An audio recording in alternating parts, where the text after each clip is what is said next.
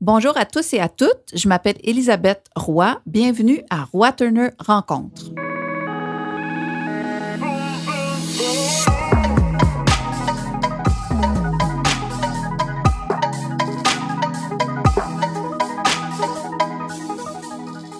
Alors, euh, bonjour, nous sommes là aujourd'hui pour discuter des tendances médias sociaux à surveiller en 2020.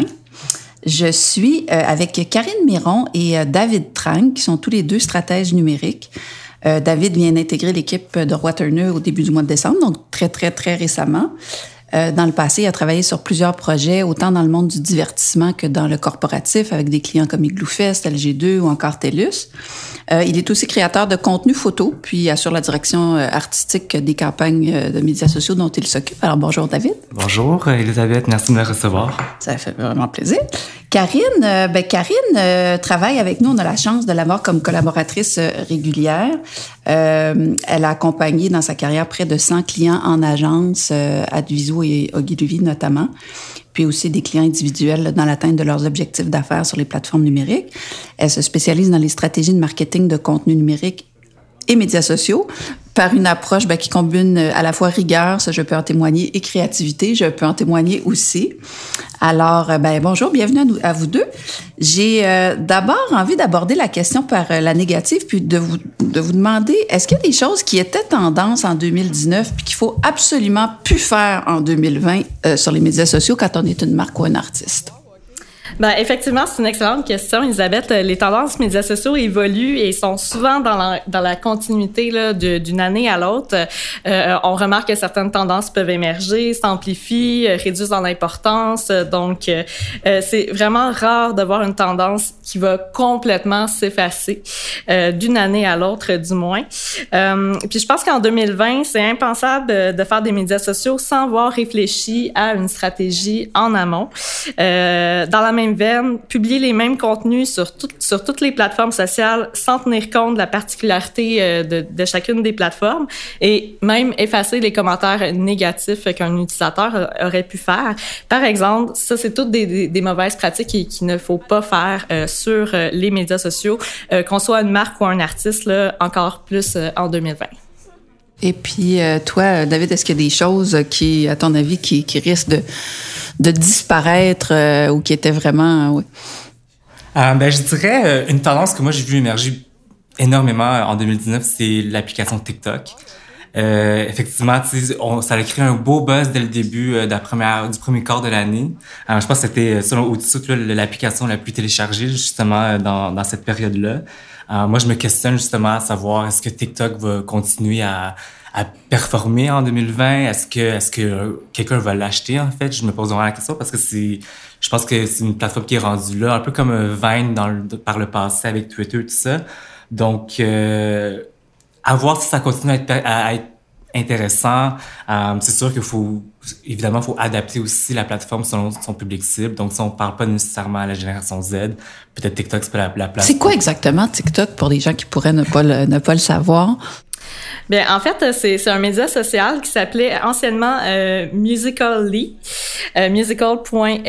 C'est une plateforme qui est quand même née en, en 2016, donc ça fait presque quatre ans déjà.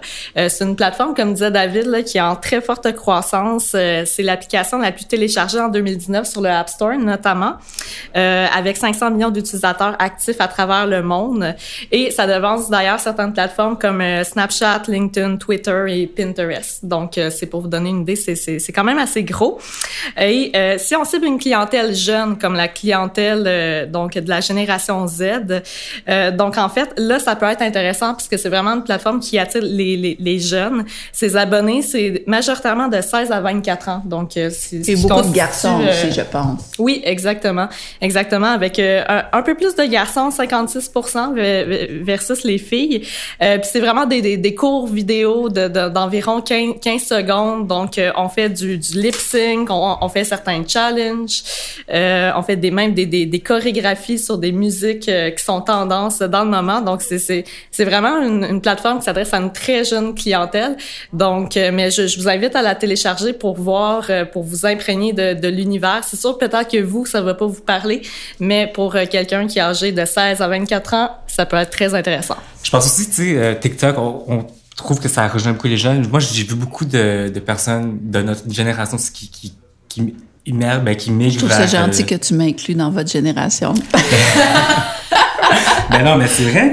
je pense que ça, ça commence à peut-être se démocratiser. C'est pour ça que moi, je suis curieux de voir si euh, un compétiteur comme Google ou Facebook va l'acquérir pour justement le démocratiser encore plus en 2020. J'ai comme l'impression, mm. j'ai l'impression que c'est ça qui pourrait arriver, en fait. Effectivement, ça va être à surveiller. Donc TikTok à surveiller euh, en 2020. Euh, on sait que les tendances sont dictées par le fonctionnement des algorithmes. Euh, Pouvez-vous nous expliquer comment ça fonctionne exactement? Qui décide des tendances? Qu'est-ce qui fait que quelque chose est tendance tout à coup? Ben, en fait, je dirais que les, les algorithmes médias sociaux euh, évoluent euh, toujours, euh, donc il faut toujours rester à l'affût. ça veut dire quoi rester à l'affût? Comment comment on fait ça, rester à l'affût de, des algorithmes?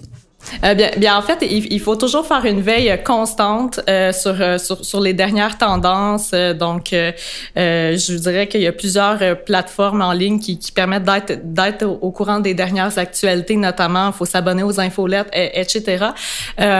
puis, on est toujours un peu tributaire. Excuse-moi, mais les infolettes de moi, là, mettons, je décide cette année, là, je veux me garder à jour. Là, je fais quoi pour me garder vraiment à jour? C'est quoi mes, mes, les, les, bonnes sources, bien en fait, euh, au niveau francophone, il y a BDM qui est une excellente source. Donc eux, ils font une infolette hebdomadaire euh, avec toutes les dernières nouveautés. Donc s'il y a un changement au niveau de l'algorithme de, de, Facebook, euh, comme donc par exemple Facebook privilégie les, les Facebook Live, privilégie beaucoup les, les, vidéos. Donc ça, ça va avoir un impact sur sur les tactiques qu'on va mettre en place sur les différentes plateformes sociales. Donc c'est pour ça c'est important de toujours rester à l'affût, parce que malheureusement on est un peu tributaire de, euh, de, de Mark euh, Zuckerberg, notamment, euh, au niveau du changement d'algorithme. C'est vraiment eux, dans le fond, qui décident de ça. C'est les, les, les, les, les, propriétaires, dans le fond, des, de, des Facebook de ce monde qui décident tout à coup de ce qu'ils vont privilégier sur leur plateforme.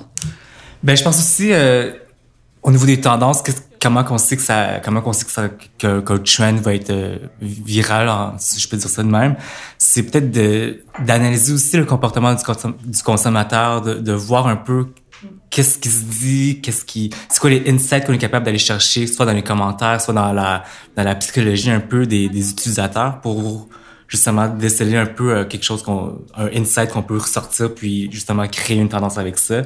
Euh, je me répète, mais TikTok, c'est pas mal ça qui est arrivé. Tu sais, TikTok euh, euh, a amené sur la map un rapper qui s'appelle Lil Nas X, qui est un rapper mais il fait un peu de country, mais lui a été découvert sur TikTok. Puis c'est à cause de cette plateforme-là en fait qui, qui, qui a connu un, un immense succès cette année. Donc, euh, c'est vraiment d'être à l'affût, de, d'être curieux, de regarder un peu qu'est-ce qui se dit. Qu'est-ce, qui a marché dans la dernière année? Qu'est-ce qui les, les, les, gens qui se sont démarqués? Exactement. Par quels euh, mm. moyens ils y sont arrivés? Exactement. Ça peut devenir une tendance euh, sans même qu'on, qu'on, qu'on, la, qu'on, le sache. Puis est-ce que c'est à la portée de rester bien au courant de tout ce qui se fait? Vous deux, vous êtes des spécialistes, vous gagnez votre vie en faisant de la stratégie de médias numériques. Est-ce que c'est à la portée de, tout le monde? De, est-ce que, dans le fond, ça faut vraiment travailler avec des spécialistes ou quelqu'un peut euh, euh, décider de, de, se garder au courant de ce qui se fait, puis de... En fait, est-ce que c'est réservé à des spécialistes, cette compréhension-là des algorithmes et tout? Ben, en fait, je pense qu'en 2020, tout le monde peut, peut publier quelque chose sur les médias sociaux. Après ça, euh, il faut quand même que ce soit réfléchi en fonction des, des, des objectifs d'affaires de l'entreprise, des, des, des, cibles qu'on va aller chercher, euh, euh, de la marque, des valeurs qu'on veut communiquer, etc. Donc, euh, pour moi, c'est vraiment une expertise en soi.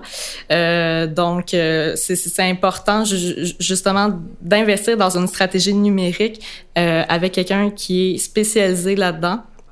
Euh, pour, euh, pour pouvoir vraiment euh, atteindre nos, nos différents objectifs d'affaires. Ne serait-ce qu'à un très haut niveau, au moins pour avoir une idée de, de, de, de, faire l'exercice de c'est quoi notre place dans l'écosystème numérique, c'est qui nos compétiteurs, c'est quoi. Puis après ça, à la limite, avec cette information-là, on peut partir avec ça, puis là, faire quelque chose qui va être plus organisé, plus pertinent, plus... Exactement, tout à fait. Alors, David, à ton avis, quelle place va prendre Facebook en 2020?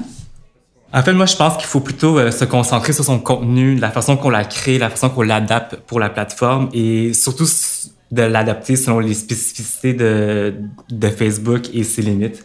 et aussi de, de comment que notre audience veut se, veut euh, recevoir ces messages-là.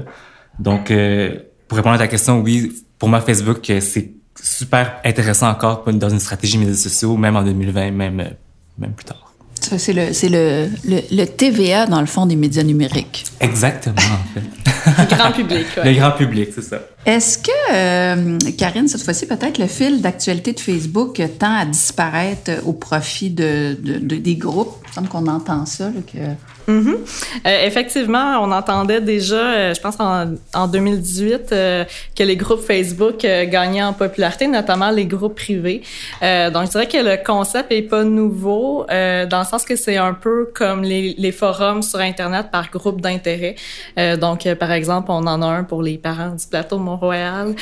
donc, les gens vont vraiment échanger sur ces groupes-là.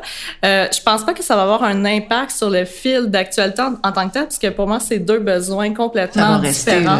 Euh, donc, euh, au niveau des groupes, c'est vraiment très, très spécifique sur une thématique, sur un sujet. Euh, on veut échanger avec d'autres personnes qui vivent la même réalité, alors que sur le fil, là, on, on veut vraiment être, être au courant de nos amis, de, de notre famille, des marques que l'on suit. Donc, pour moi, c'est vraiment, vraiment, deux, deux, deux, choses différentes. Deux choses différentes. Mais est-ce que tu trouves que peut-être un groupe pour une page, ça peut être super intéressant pour euh, déterminer un peu la stratégie, déterminer un peu les justement les tendances, les, des insights qu'on a vraiment dans notre public cible, qu'on est capable de ressortir dans, la, dans le grand public? Oui, oui, euh, tout à fait. Donc, euh, mais comme quoi là? Comme un groupe, euh, je sais pas, autour d'un artiste, autour d'un.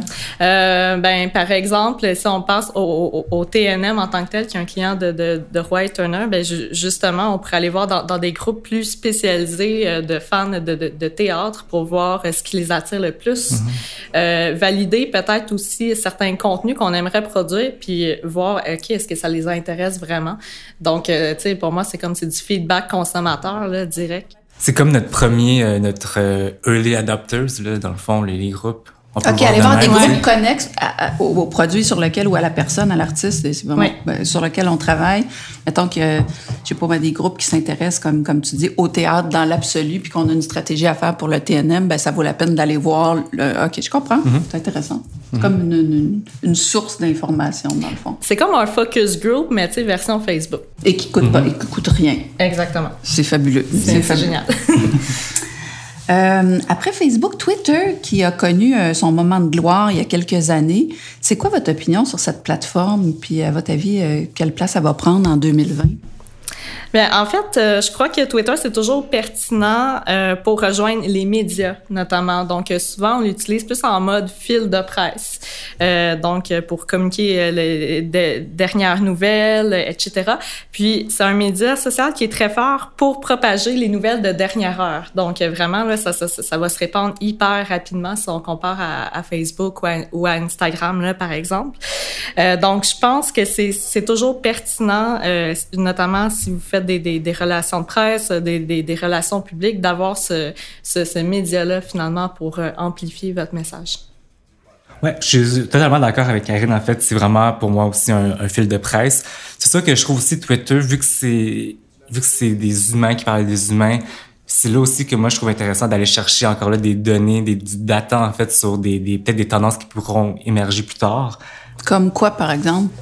Euh, c'est sûr aussi sur Twitter, ça on le connaît depuis longtemps, mais la proximité avec la marque est super importante parce qu'on peut communiquer directement avec les personnalités connues, avec des leaders d'opinion. Donc, euh, interpeller, communiquer, puis justement créer de l'engagement avec euh, avec des, des personnalités, c'est super encore intéressant. Fait on a peut-être tendance à l'oublier Twitter, mais pour moi, je trouve que c'est encore là une place où qu'on est où c'est rempli d'informations riches et pertinentes pour euh, déterminer des, des, stratégies pour l'année.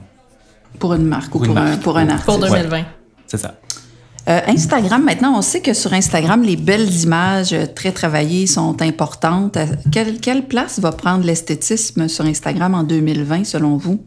Euh, selon moi, l'esthétisme sur Instagram va rester. C'est très pertinent, surtout pour une marque. Je pense que pour une marque, c'est hyper important en fait de garder son branding, son, son identité de marque très forte sur Instagram. Euh, ensuite, peut-être que pour une personnalité ou même pour un influenceur, on tend à être plus authentique dans les images, moins travaillé, moins léché, justement pour euh, ressentir cette, euh, cette connexion avec le public, puis de faire, de, de montrer qu'on est humain, puis on n'est pas juste une, un, des belles images avec des, des un panneau publicitaire. Peut-être un peu moins de perfection. Exactement. Ou travailler l'imperfection. Oui, oui, oui. On s'entend que c'est de la fausse authenticité, mais que c'est mm. ça qu'on cherche à dégager dans le fond. C'est ça. Mais ce qui est le fun aussi, tu sais, il y a les stories qui existent, que là, c'est vraiment du contenu, un, éphémère, mais deux, très, très, très transparent, très authentique. Donc, le, le, fait de travailler un peu ces deux stratégies-là, la perfection imparfaite mm-hmm, mm-hmm. et le, toute l'authenticité, la, la, transparence en story, je trouve que ça se complète bien. Puis je trouve que pour ça peut donner vraiment une touche euh, très intéressante pour une personnalité ou pour une marque. J'ai une question vraiment bizarre. Est-ce que euh, euh, la fausse authenticité et la vraie authenticité, est-ce qu'il faut, est-ce qu'il faut conseiller à nos clients d'aller vers la vraie, vraie authenticité? Euh, je pense que c'est une excellente question. Euh, en fait, euh, c'est sûr qu'on conseille toujours à nos clients d'être authentiques, mais il y a toujours, tu sais, je pense comme dans la vraie vie, là, une limite à ne pas franchir non plus.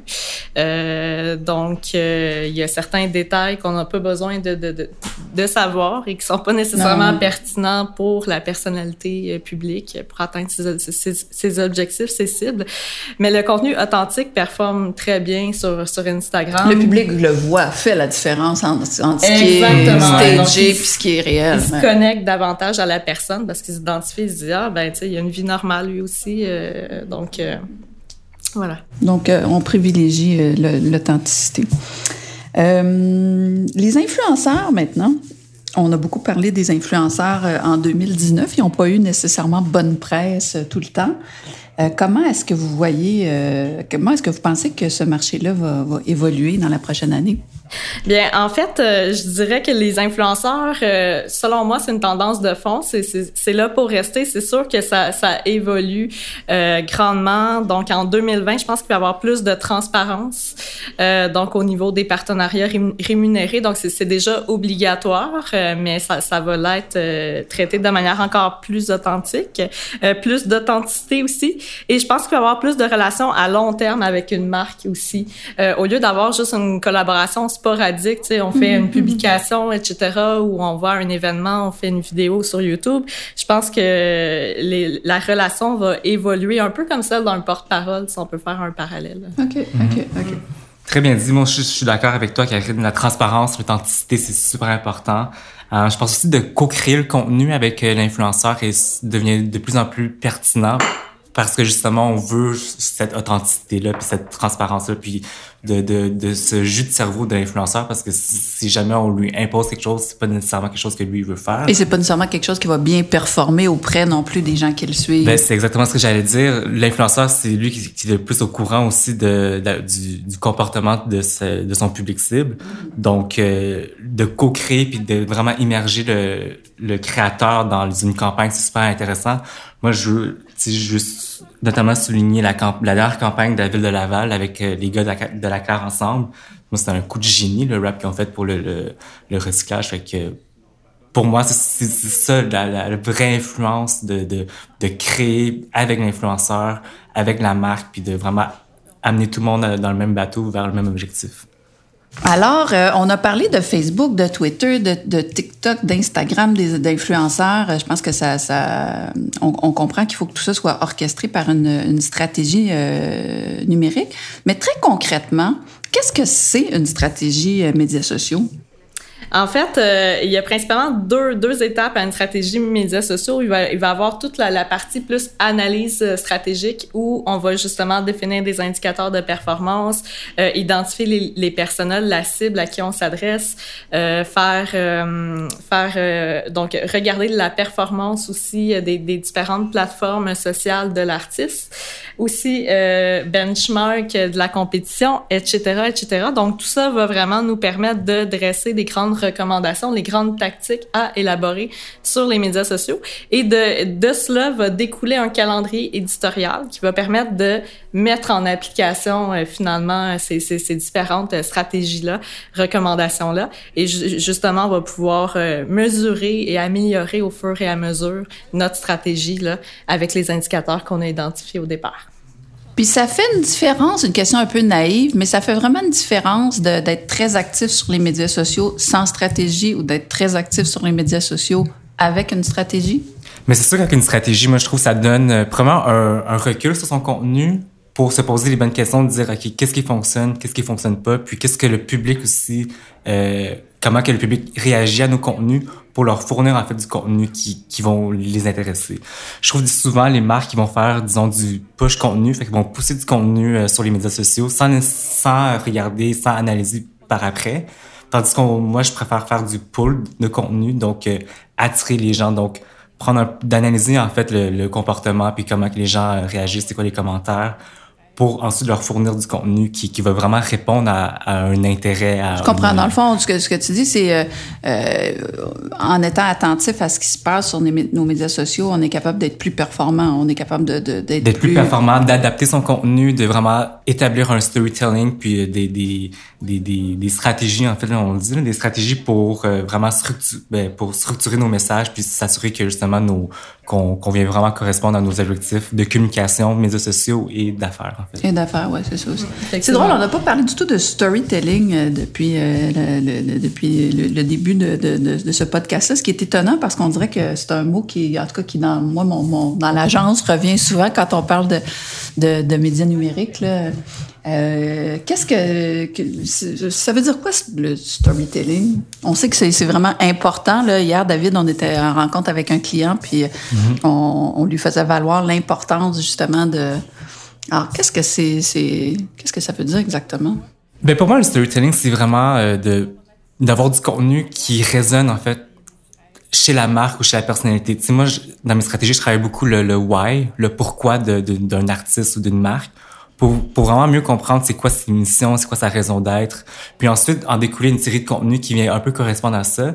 Je trouve que ça, ça donne plus de profondeur au contenu. C'est, c'est vraiment moins en, surface comme on, on, peut le voir des fois chez des marques ou chez, chez d'autres personnalités. Puis c'est vraiment le storytelling de raconter c'est quoi ton histoire, qu'est-ce que tu veux raconter, c'est quoi les, les, messages que tu veux euh, passer à ton public. Ouais, Exactement.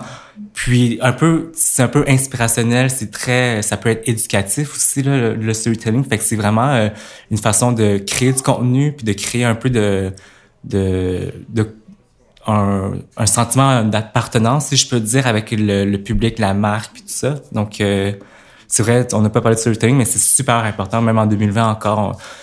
Ça reste une tendance pour moi, 2019-2020, même par le passé. Fait que c'est toujours euh, important de penser à ça puis de se poser des questions. C'est quoi la, c'est qu'est-ce qu'on veut passer comme message? C'est quoi l'histoire qu'on veut raconter? Qu'est-ce que, c'est quoi le message qu'on veut euh, véhiculer? Puis si, si, je peux ajouter là-dessus aussi, ça, ça permet de se dégager de, de l'action trop promotionnelle des fois qu'on qu'on peut voir mm-hmm. quand un, un, artiste ou une marque n'a pas nécessairement de stratégie sur les médias sociaux. Euh, puis aussi, le, le storytelling, c'est vraiment pas nouveau. Là, donc, euh, ça, ça, ça, fait des, des, des centaines d'années, même plus que, que, que, que c'est utilisé. Euh, puis c'est une manière efficace justement de se rappeler du, du message. Euh, donc, euh, au lieu d'avoir une approche un petit peu plus euh, informationnelle classique, là, si on peut dire. Euh, on est en conclusion, on est presque déjà rendu là. Euh, Qu'est-ce que c'est, selon vous, la principale tendance médias sociaux à retenir pour 2020 En un mot, mettons. Moi, je pense qu'on le dit beaucoup, mais c'est encore là l'authenticité des contenus. Je pense qu'au Québec aussi, on est, on a une, une, façon de communiquer très empathique, contrairement peut-être aux États-Unis ou en Europe. Um, au Québec, on, justement, on est plus en profondeur, on est plus dans du dans du storytelling long. souvent, on a tendance à, à, associer les médias sociaux à du contenu court et concis. Moi, je trouve que c'est complètement le contraire, surtout au niveau des textes, par exemple sur Facebook. Pour moi, un long texte sur Facebook peut être, peut être, peut être super intéressant pour raconter une histoire, aller vraiment chercher en profondeur, euh, aller montrer aussi notre transparence, notre authenticité. Donc, peut-être que je me répète, mais pour moi, l'authenticité en 2020, c'est super. Ce serait ça le, le ouais, mot-clé. Encore, même encore plus d'authenticité, en fait. Puis de moins de fake news, moins de, de, de trucs trop en surface ou des, des justement des fausses nouvelles que, qui sont pas intéressantes, mais d'aller vraiment dans, dans, la, dans les vraies choses, dans les vraies histoires, puis dans, dans l'authenticité. Là, j'arrête pas de le dire, mais. c'est ça. Ben, moi, je vais le redire encore plus parce que moi aussi, pour moi, c'est la tendance euh, à retenir en 2020. L'authenticité, ça fait longtemps qu'on qu qu'on en parle, mais je pense que ça va l'être d'autant plus important en 2020. Euh, puis comme David le, disait, euh, la longueur des descriptions, notamment sur Instagram, on voit que les, les marques, les influenceurs, etc., nous mettent euh, une panoplie de textes maintenant. Euh, puis ça, ça performe très bien. donc, juste pour vous donner une idée, en moyenne, en 2020, on, on prévoit qu'il va y avoir 405 caractères en moyenne dans la description. Donc, on est très loin de la courte description avec certains hashtags. Donc, on cherche plus de profondeur, disons. Puis les hashtags, ça, ça, marche encore, ça, les hashtags? ben, en fait, euh, je dirais que ça, ça, ça, fonctionne très bien. Puis euh, au, au, niveau des, des tendances, d'ailleurs, euh, ça disait que les gens vont en utiliser encore plus. Bien sûr, il faut que ce soit des hashtags pertinents. Là. Donc, c'est mieux, vaut mieux privilégier la qualité que la quantité, mais c'est un très bon moyen d'être découvert. C'est quoi un hashtag de qualité? Ben, ça dépend de votre sujet. Non, non, mais la qualité, c'est la pertinence, dans oui, fond, vraiment. Dans le cas d'un hashtag, on peut définir la, qualité par la pertinence. Exactement, tout à fait. Mm -hmm. euh, quelles seraient, selon vous, là, les, les, les, les, tendances là, un peu nouvelles euh, pour 2020 euh, qu'on va constater? Ben, en fait, je dirais qu'il y en a trois principales que, que, que je surveillerai attentivement. La première, c'est la montée des nanos et des micro-influenceurs. C'est sûr qu'on en parle de, depuis 2018 euh, environ, euh, parce que euh, effectivement, ils ont un plus haut taux d'engagement que les macro-influenceurs, donc ceux qui ont 100 000 abonnés et plus. Ça, c'est ça définit nos fameux macro-influenceurs. En fait, ils ont un plus haut taux d'engagement, mais il va quand même falloir faire attention euh, à ne pas abuser de la surexposition publicitaire, si on veut, euh, parce qu'ils sont très, très sollicités par les marques. Donc, euh, avoir trop de contenu sponsorisé fait que leurs abonnés, justement, peuvent se tanner, se désabonner. Ils perdent un peu d'authenticité dans Exactement. Donc, justement, ça fait un lien avec ce qu'on disait. Donc, effectivement, donc ça, ça va être à surveiller. La réalité augmentée aussi, donc, il y a de plus en plus de filtres de réalité augmentée sur Instagram, sur Snapchat, etc. Je pense qu'en 2020, ça va vraiment se démocratiser. Donc, on remarque que les utilisateurs utilisent de plus en plus euh, ça et les marques et les influenceurs peuvent en créer. C'est super facile maintenant d'en créer avec euh, euh Spark Studio AR. Donc, euh, c'est quelque chose à surveiller. Et aussi, il y a une montée en puissance des contenus qui sont générés par les utilisateurs parce que justement, les marques repartagent ces contenus-là. C'est perçu comme étant plus crédible. Et justement, on y revient toujours à notre fameuse authenticité, plus authentique donc permet d'atteindre nos objectifs. Merci Karine. Toi, David, qu'est-ce que tu penses qui va être à surveiller en 2020? Euh, en fait, moi, j'aurais deux tendances à surveiller. Premièrement, l'identité de marque.